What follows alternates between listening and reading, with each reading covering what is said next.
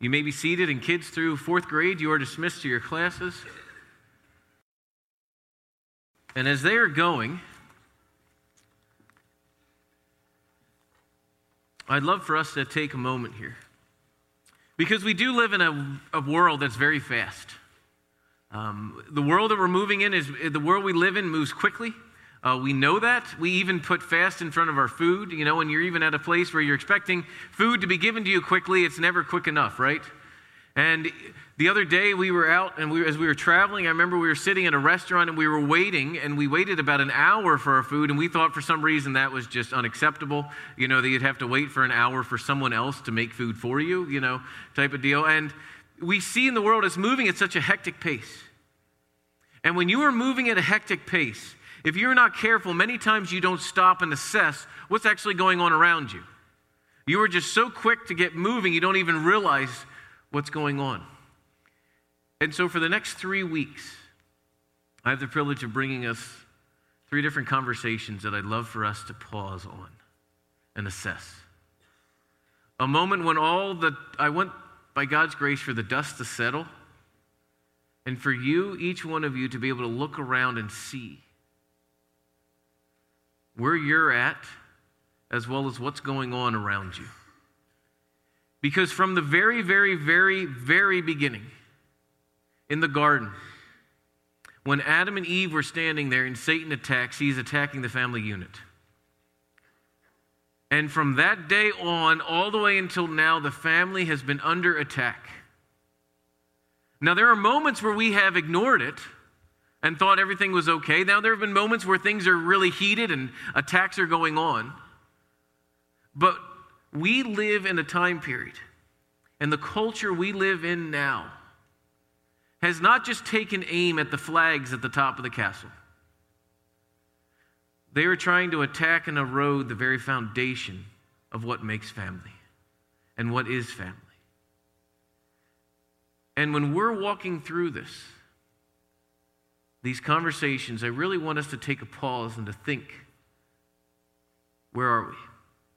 I'll give you an example in my growing up years. My dad, many times, a couple of times, I know for sure we had done this. And then many other times, he would come along and say, Hey, Tim, we need to have a talk. And immediately it was like, um, I didn't do it, you know, and we tried to figure out how I can blame this on one of my brothers. And as we're walking, usually we would come, if we had a family conversation, we'd all sit at the table.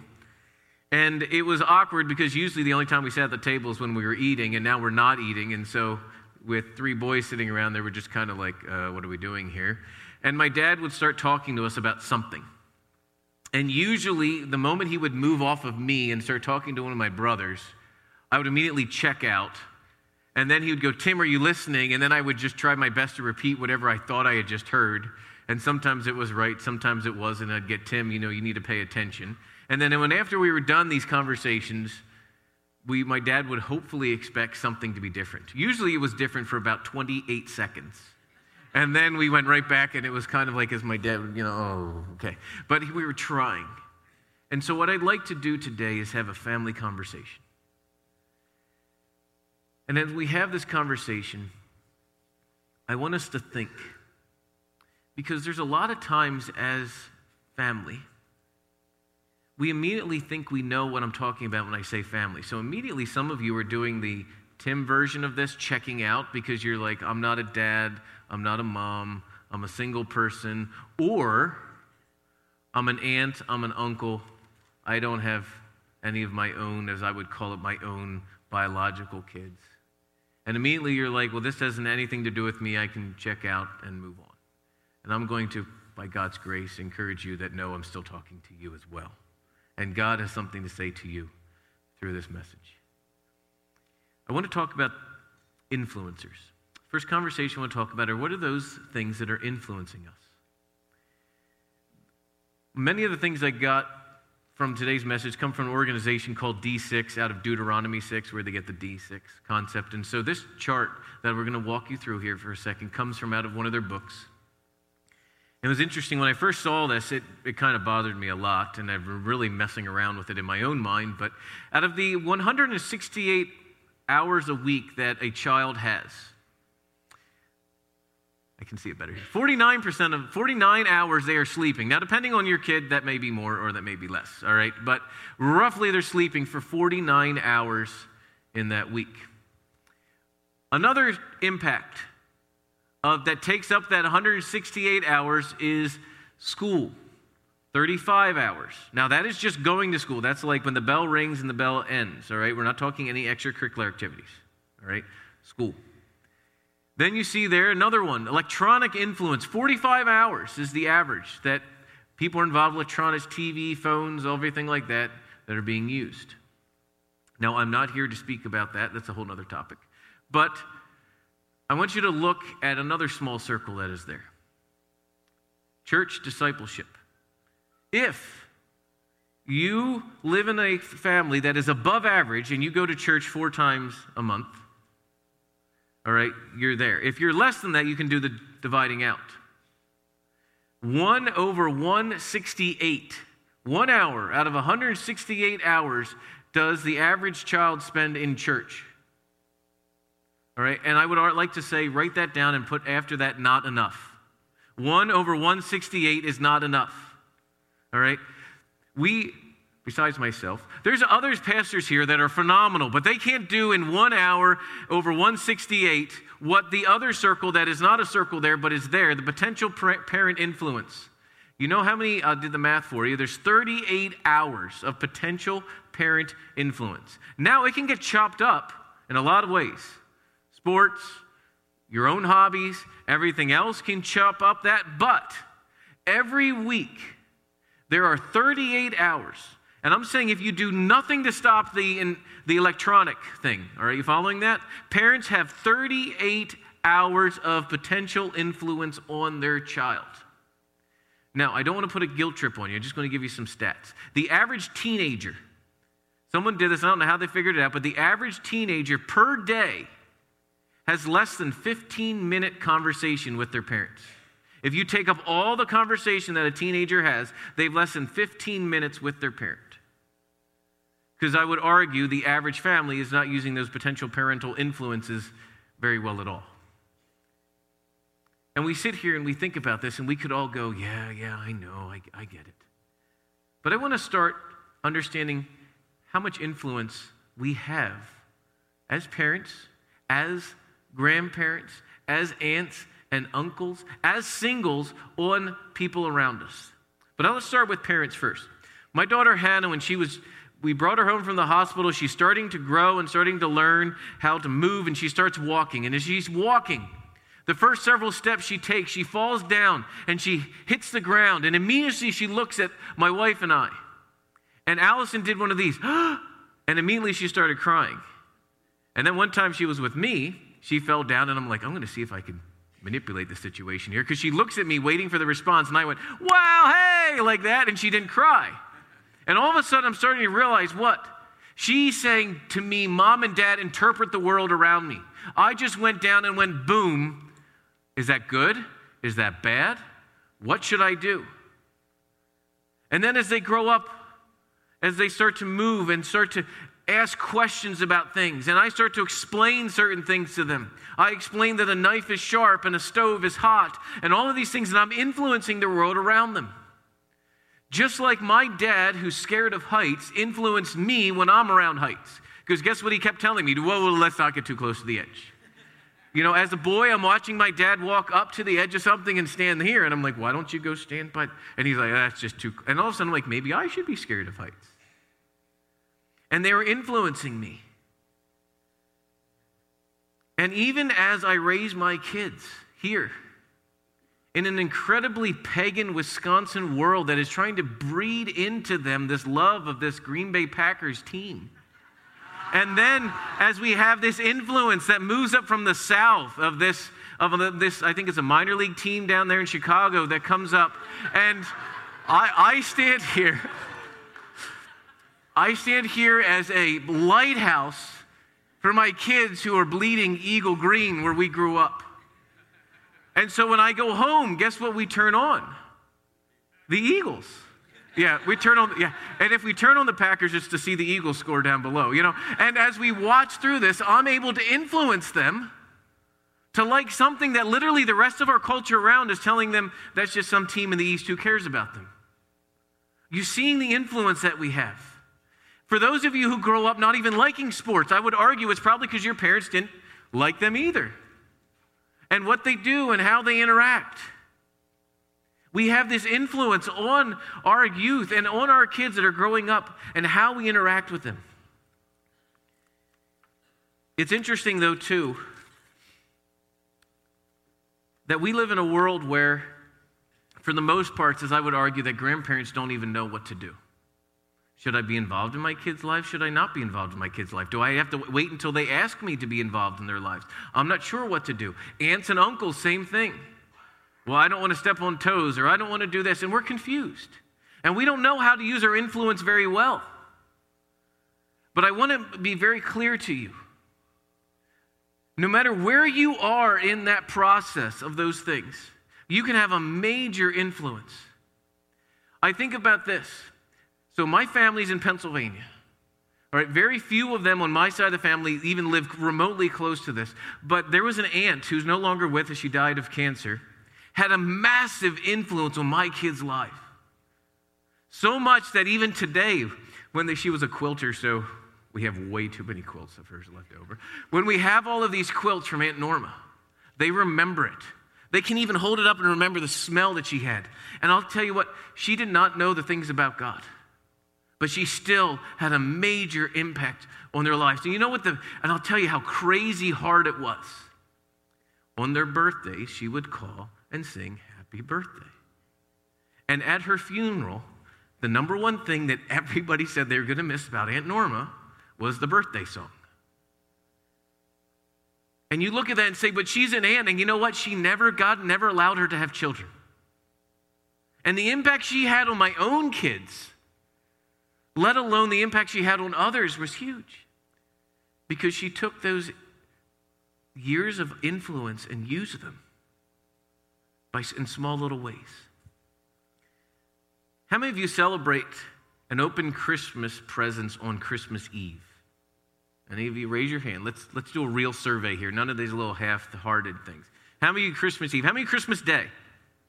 All right, are there any people that are uh, married? If you're Christmas Day people, good job. You're on the right path. How many of you Christmas Day people married a Christmas Eve person? All right, how many of you had an issue when that first came up of like, what are we doing here? And why do you open gifts when you do? Most likely it's because of what? Well, your parents did growing up. I married a veterinarian's daughter who they just celebrated whenever. And that was just mind boggling me because Yorgies only celebrate on the day. You miss it, we almost don't celebrate it because that's the day you celebrate it. And so our family was like, wait a minute. And then she threw a new ringer at me that this random one gift opening on Christmas Eve. And I'm going, what's up with that? That's for like the people who aren't you know, content and they can't wait, you know, and I'm in my mind, I'm judging this whole process of like, what's up with that? And we have a battle because how we were raised and the influences upon how we were raised. But if you want to know what is the fastest way from, for one generation to know and love God like the other generation did, the fastest way, the fastest point is between a child and its parents the influence that a parent has on this child to point them to the things of God. And now we want to be clear. As parents, we can point our children towards Christ, but we can't save them. One of the things we have to understand our children need a Savior, and it is not me.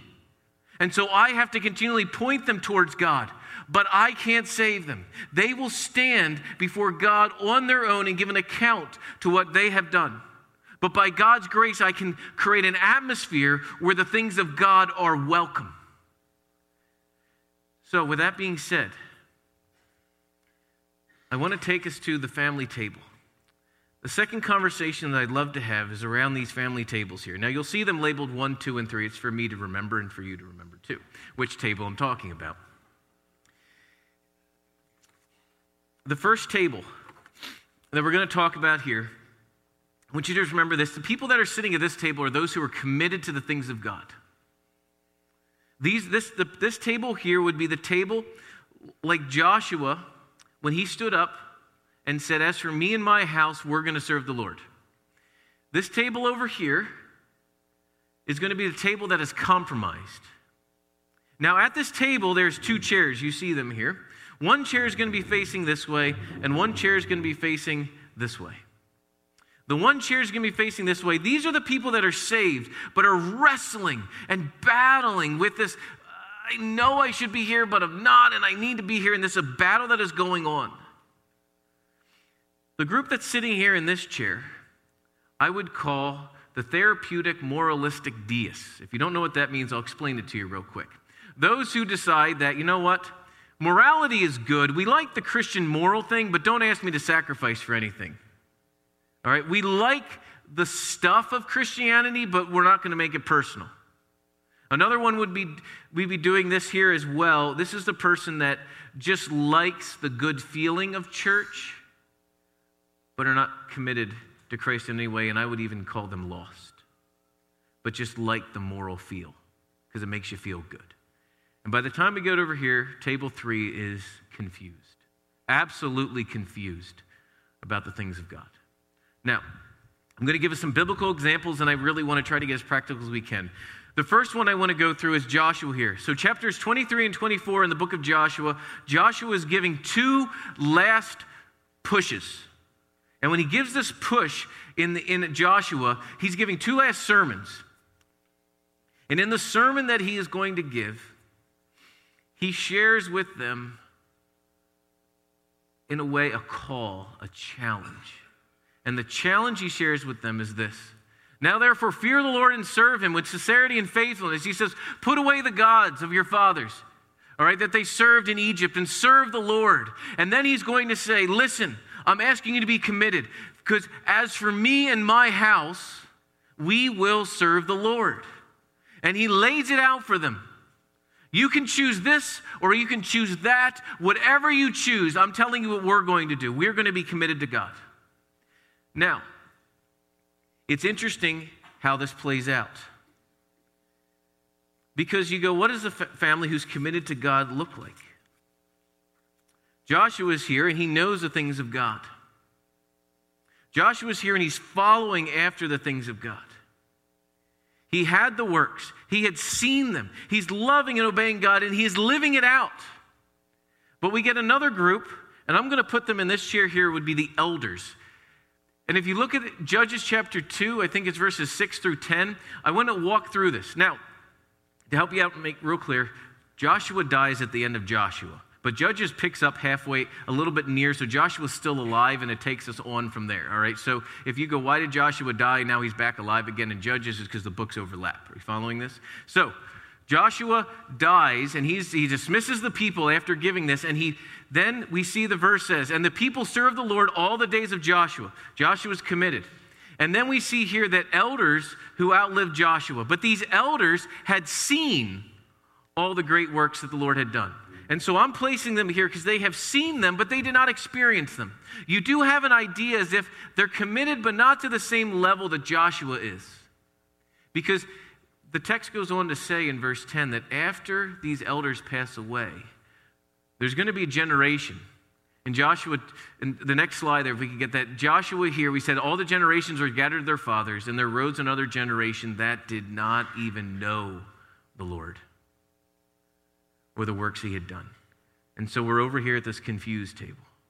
Now, real quick, I'm not saying that every person who's committed will produce a compromised kid and their comprom- this group is going to produce a confused kid. I'm not saying that. But I'm saying each one of us is going to grow up at one of these tables. And each one of us is also sitting at one of these tables. Because in your home, apartment, wherever, even for you students, in your little locker space that you kind of rule in the school, the question is being asked Where are you? Here. I want to give some biblical examples of these playing out. Another one. Let's look at Samuel. Samuel had his two parents, right? We know of Hannah's unbelievable faith in God that she's coming and crying out that God would give her a child, right? And she, we see them, their commitment to the things of God. And so Hannah's crying out to, to, uh, to God, and she says, Lord, if you give me a child, I will give him back to you. And we place him in the committed area here. And she gives Samuel to Eli, and Eli is now going to raise Samuel in the temple.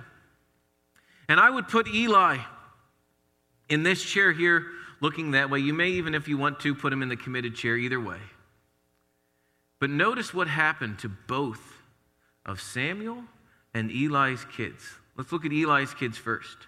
Eli's kids were known and tells us in 1 Samuel 2:12 that they were worthless men and they did not know the Lord. So Eli kids are living at this table. Now, remember the influence that Samuel was being influenced by Eli. So Eli's watch Eli is teaching Samuel and Samuel is watching Eli interact and parent. And what do we know about Samuel's kids? When the time that Samuel is ready to die and here we have Samuel who was committed to God. And by the time that Samuel's kids are ready to kind of take over for Samuel, the Bible tells us, yet his sons did not walk in his way, but they turned aside after gain. They took bribes and perverted justice. So they would be over here. One more example, biblically speaking David. David is here, a man after God's own heart. Now, David's not perfect. We know that. It doesn't take long before you read the story of David that you realize he made several mistakes, but yet he was devoted to God in the way he responded. But now we come over here, and what do we have? Solomon. Bible tells us he had a divided heart. The wisest man who ever lived, yet allowed his heart to be divided, allowed to be away from the things of God. And then we, by the time we have just Solomon's next child, Rehoboam, we're completely lost, confused. The kingdom is divided. And you watch this whole thing play out, and it's, it's a sad spiral effect. So, what I'd like to do right now is walk through each one of these tables and really give you an opportunity to do some assessment. What does it look like to be at each one of these tables?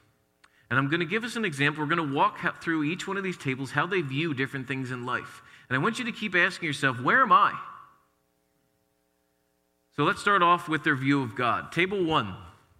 Table one, their view of God is that they are to have a relationship with God, and their relationship with God is personal and real and vibrant. And yeah, it's going to have ups and downs, but they are pursuing after Him.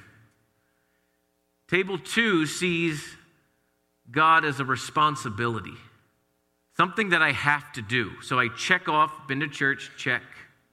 All right, these people over here, remember, are moralistic therapeutic deists, right, who are just using the Bible to help them morally and gives them their kind of almost like this therapy that makes them feel better. This group over here just does religious things because it kind of makes them look good. By the time we get over here, God is just religion. It's not really for them.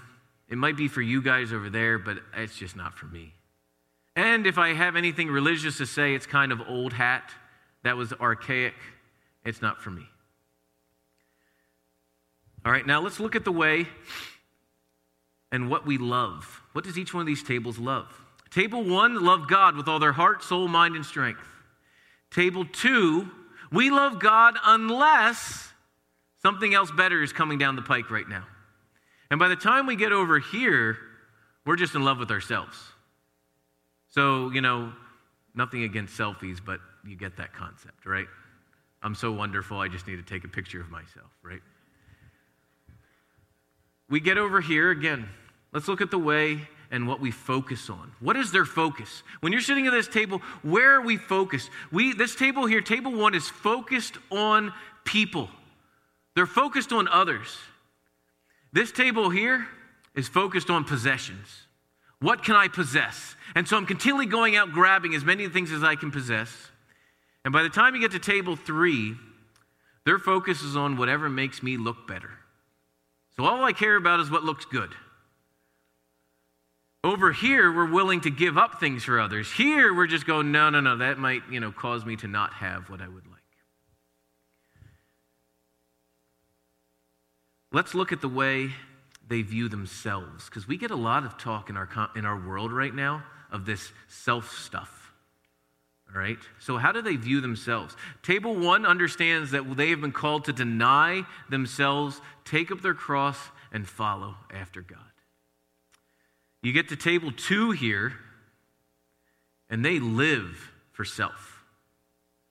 By the time you get to table three here, they can't even find themselves, and they're confused. You see where our society is going? We don't even know what human is, because I would say we have drifted so far away. Now let's look at the way they view marriage, because marriage we know is under attack, completely def- redefined and everything. Table one views marriage as a covenant between God and man. Table two, our compromise table,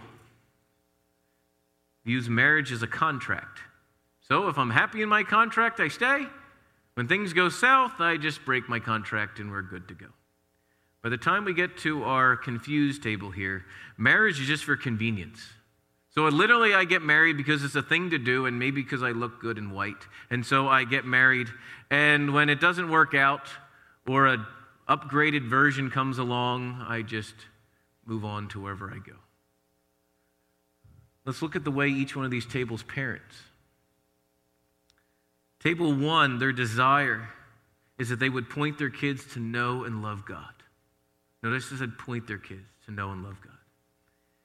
Table two, you want good kids, but you don't want them to be radical or stick out. You don't want any of those like weird, you know, those people over there because, you know, they're going to be awkward. So you want your kids just to fit in with society. By the time we get over here, all we care about in the parenting world is as long as they're successful and whatever we define happy to be. We want happy kids. As we walk through this,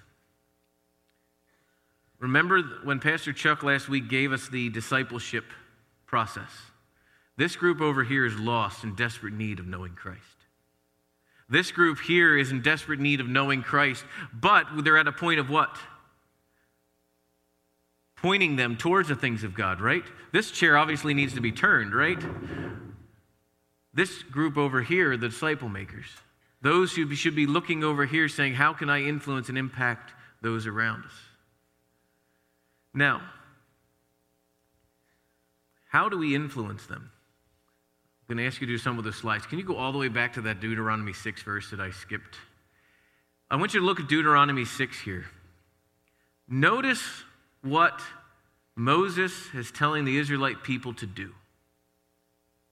These words shall be on your heart today, he's giving them. You shall teach them diligently to your children, meaning it doesn't happen by accident.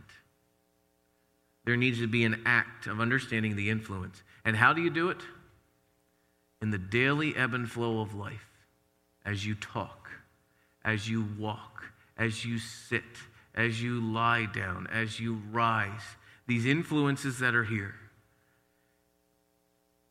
Moses, God had told him, understood how do we do this? Through the influence that we have in our daily patterns and conversations. Now, what I'd love for us to do here for a moment, I'm going to try to get as practical as we possibly can. We all know, if you're sitting here and you go, hey, Tim, we all know we're supposed to be at table one. I get it. You know, that's where the good Christians are, right?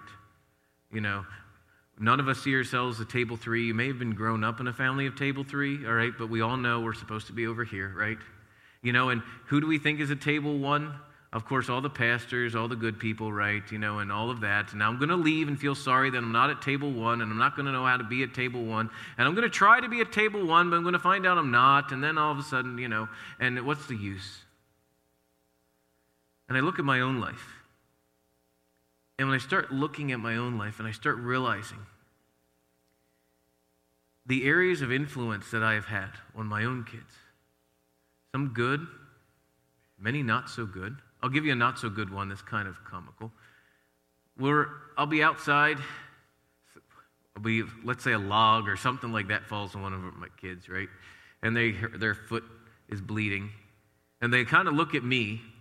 And I've taught them by not, I've never said this to them, but I kind of taught them if it's not squirting, don't really talk to me. If it's dripping, you'll be all right. You know, if it's squirting, then we can, then maybe we'll get a band aid type of deal. All right. And so, guess who they run to when they get hurt? Not me. All right, because I'm always going to say, you know, suck it up, buttercup, and keep moving on. You know, you want to see a real injury, I'll give you, you know. And so I found out that in my way of interacting with them, I've literally caused them to go where when they get hurt? Anywhere but dad, right? And so I'm starting to look and go, wait a minute. Where are those areas? And then I start looking at my own life and I start going, I wonder where are those areas that I've compromised on? I'm sure there's areas that I've compromised I don't even know I've compromised because I've determined that that compromise is okay. And so I'll, I'll show you. Now, the Lord had this set up when Michelle and I were putting these tables up. I did not know this was going to be the harder chair to sit in, but it works perfectly because all of these chairs over here are much more comfortable. And guess where I find myself going? I find myself sitting here because it's really close to the committed table. And I can, I can really kind of feel it, and so I can be compromised in some areas. Because I'll be honest, I don't want weird kids. You know, I want them to fit in, right? I want them to be happy. I, I want to be happy. But it shouldn't be a happiness devoid of what God has called us to.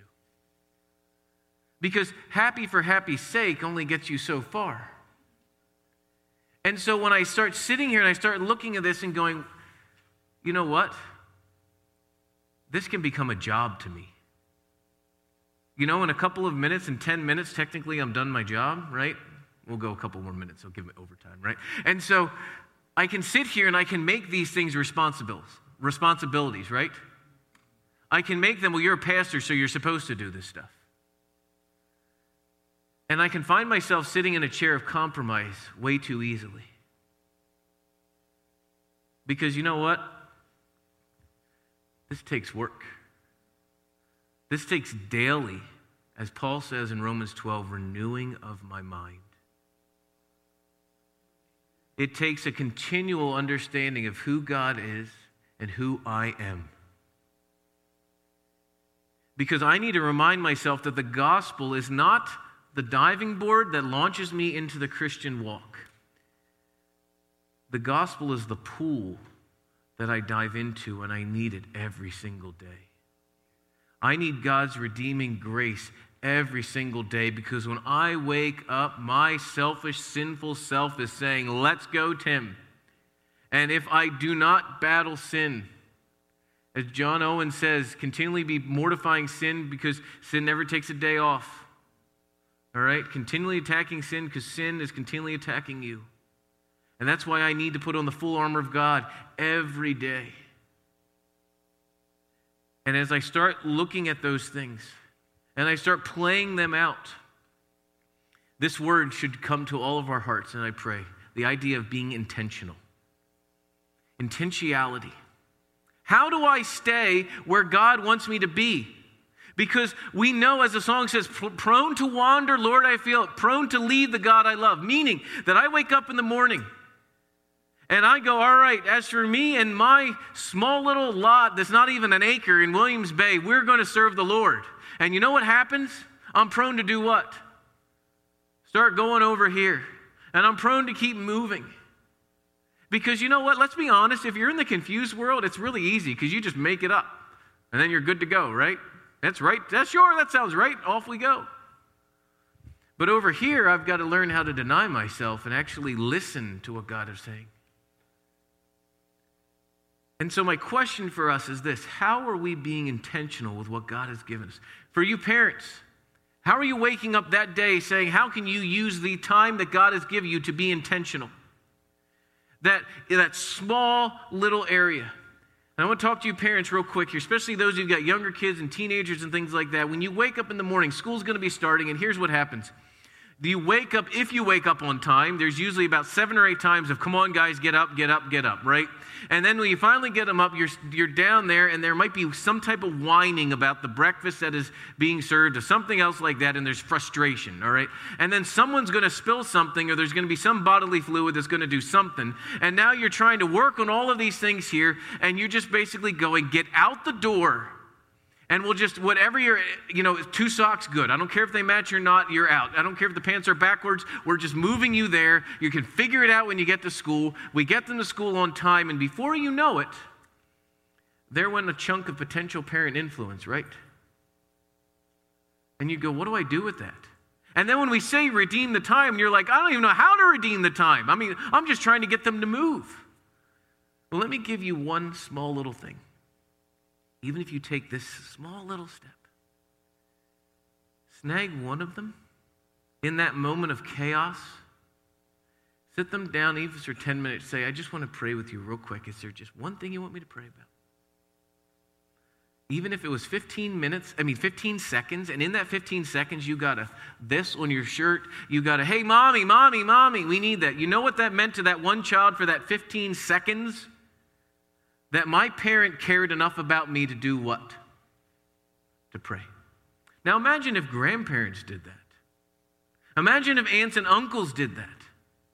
Um, what would it look like if we started going, okay, remember back Aunt Norma, who does not, I mean, it's not like she's going to swing in before school and pick up one of my kids and do something, right? She lives in Pennsylvania, we live in Wisconsin, right? And small little things, notes, different things like that that get sent that shows that we're thinking of you. Using that influence. Many times we don't take advantage of things like that. I'm going to give you just, we have a little bit of time here. I'm going to give you just one example of influence that happened this last Saturday morning that I can guarantee you none of the guys thought that they were doing anything. And imagine if we just turned it just one notch. So we were setting up for the changing place, all right? And there's a group of guys that set up the changing place on Saturday morning. And I drove the van up when we met for breakfast, and I, so I decided to take Timmy along with me. And so we're sitting there around the table. And these guys are just having fun with each other, just enjoying each other, kind of poking at each other, laughing with each other, all right? You know what they're teaching my son right then and there, who's in junior high? Guess what junior hires struggle with? Making fun of each other, right? You know what they're teaching them? How to make fun of, how to banter with one another that's not personal. Because none of them were taking it personal. They were just laughing, and Timmy was laughing with them, and they were having a time interacting together. Now imagine if just one of those guys would have turned and just said anything at that moment of encouragement. How much further that moves. And now there are some that did. I don't have time to tell you some of the cool things that happened in that, but I'm just giving you. Do you see what happened there by just sheer just interaction? Because there's a lot of opportunities of intentionality that are there for us that we just skim right by and we miss. And if you take nothing away from this sermon, here's the thing I want you to take away one thing that God would open your eyes to those areas of influence that you're having with those around you and to be using it for the glory and honor of Him. And that doesn't mean that you're carrying your Bible with you and at every moment you go, Stop, let me read to you the whole Pentateuch, all right? All right, what I'm saying is the ebb and flow of your daily life, of how you can encourage and how you can give a word of encouragement to those around you. Because I can guarantee you this there are so many parents that are sitting here and they feel like their, t- their chair's not even here, it's all the way over here, and they feel defeated. And they go, I don't know how to raise these kids. And you know what they don't need? Someone else saying, Boy, I'm glad I'm not raising kids at your age. Oh, that's that's encouraging, right? you know, and, and instead, instead of going, listen, how can I help you? How can I pray for you? How can I encourage you on? As an aunt and an uncle, we can sit here and shake our hands and go, Can you imagine that the world sins? Like, yeah. That's, I believe that sinners sin. All right? And singing go, No, how do we encourage each other to live as godly in this present age, right? How do we encourage each other in the faithfulness that God has given us? Now, there's one song that I'd love for us to end with. We're not going to sing it, I want you to listen to it. It's a song that Andrew Peterson wrote from the doxology at the end of Romans 11 where Paul is getting through talking about the great salvation and the great work of salvation that God has done. And he just lets loose with, oh, the depth and the riches and the wisdom and knowledge of God. Now, as we were mulling this over, the Lord had given us an opportunity as a family to go to the Grand Canyon. Now, as we were sitting there, at the Grand Canyon, you would see people coming up and seeing it for the first time. That was almost really exciting to see them go, wow, that's really grand, you know. And as they're coming up here and they look at this, not a single person went like that, looked and went, oh, hey, that's a cool little shrub over here. No. They looked at it. You know what they said? Look at the depth of that. Look at the grandeur of it. Look how huge it is. And they were pointing to one another. Look at it. Look at how wonderful these things are. Nobody said, hey, look at how great I am. Look at my cool shirt that I'm wearing. No. Because when you stand there and you see the depth of the Grand Canyon and you see the massness of it, you immediately feel this big and you immediately realize that there's a whole lot more going on in this world than you've ever thought about. And all of a sudden, this song and this concept came to me and going, that's my job. And it's a privilege to do that. To, to look at those around me, those who I have areas of influence, my kids, those who I am interacting with, to say, look at the depth and the riches and the wisdom and knowledge of God. They're unsearchable. We tried walking down the Grand Canyon a little bit. We got like a half a mile down and we realized that's a little bit more than we're going to bite off to chew today. So we decided to go right back up and realized, wow, that's huge. And we paused and we and it caused me as a dad to go, do my kids view God that way? Because if we're at table 2, God becomes boring and archaic. If we're at table 1, the depths and the riches and the wisdom and the knowledge of God are unsearchable, and my kids go, There's more to know. And so I'd love for you guys, as we listen to this song, to assess where are we? Where are you? What table was I raised on? And where am I now?